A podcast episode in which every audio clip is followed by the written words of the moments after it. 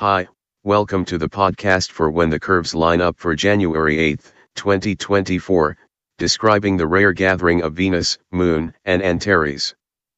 Please see the article that includes diagrams of the events on the website at whenthecurveslineup.com.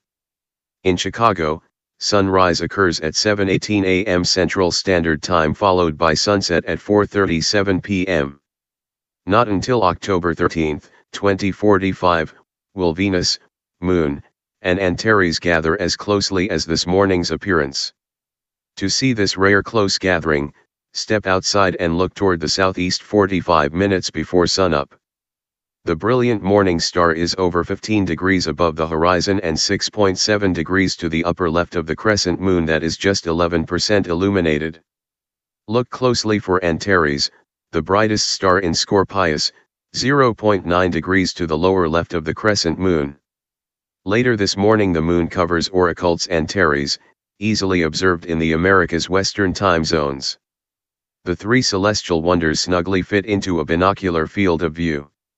For this description, the field of view is 7.5 degrees, a standard size. The binocular highlights Antares' rosy color and earthshine that softly illuminates the lunar night. This effect is from sunlight that reflects from Earth's oceans, clouds, and land. Venus is tethered to the Sun and passes Antares frequently, although not in a familiar cycle. Venus conjunctions with the star occur during the autumn in the southwest after sunset, while morning conjunctions occur during early winter in the southeast before sunrise. From approximately November 10 through December 24, views of the star are obliterated by bright sunlight. Venus-Antares conjunctions never occur during the spring and summer months, in the northern hemisphere, because Venus cannot appear far from the Sun. In a brief study of the 23 Venus-Antares conjunctions associated with the three-body gathering that begins with today's event and ends with the next close gathering on October 13, 2045, seven occur in the southeastern morning sky, eight are visible in the southwest after sunset, and eight occur when Antares is awash in bright sunlight. It should be noted that close gatherings occur when Antares is near its solar conjunction, but they are impossible to see and excluded from this article. Venus movement pattern against the starry background repeats every eight years, nearly to the day. For example, yesterday's Venus-Antares conjunction occurs one day earlier in 2032. Sometimes the conjunctions are close, 3.1 degrees on October 25, 2024, and others are wide, 7.7 degrees on January 17, 2027. At the next 2024 gathering, the three bodies fit into a 12.0 degrees circle on November 4, although Antares is less than 5 degrees above the horizon at 30 minutes after sundown. The moon returns to the same phase on the same day of the year every 19 years, within a few hours. The study looked at gatherings of the three bodies near the time of the Venus-Antares conjunctions.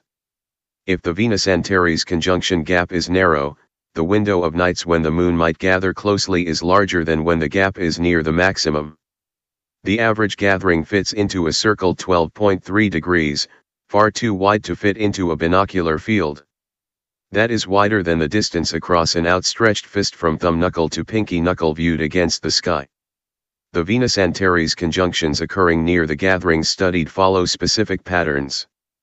A morning Venus-Antares conjunction is followed by an evening event within a year. Nearly a year later, the conjunction occurs near the star's solar conjunction. The morning-evening solar conjunction pattern repeats again beginning about 13 months later. This series of six conjunctions occurs across about four years. The pattern is broken with an evening Venus-Antares conjunction followed by one in bright sunlight, beginning about 10 months after the cycle of six ends. The cycle of six conjunctions begins again over 13 months after the pattern of two conjunctions occurs. During the 2045 close gathering, at 45 minutes after sunset, brilliant Venus is nearly 10 degrees up in the southwest. The crescent moon, 15% illuminated, is 2.6 degrees below the evening star. Antares is 3.0 degrees to the left of Venus and 3.7 degrees to the upper left of the crescent. They fit into a circle 3.9 degrees across and nicely into a binocular field. For this measurement the moon's apparent radius is added, because the separations are measured from the moon's center. Step outside this morning to see this rare close gathering of the three celestial wonders. Thank you for listening. Please read the articles at whenthecurveslineup.com.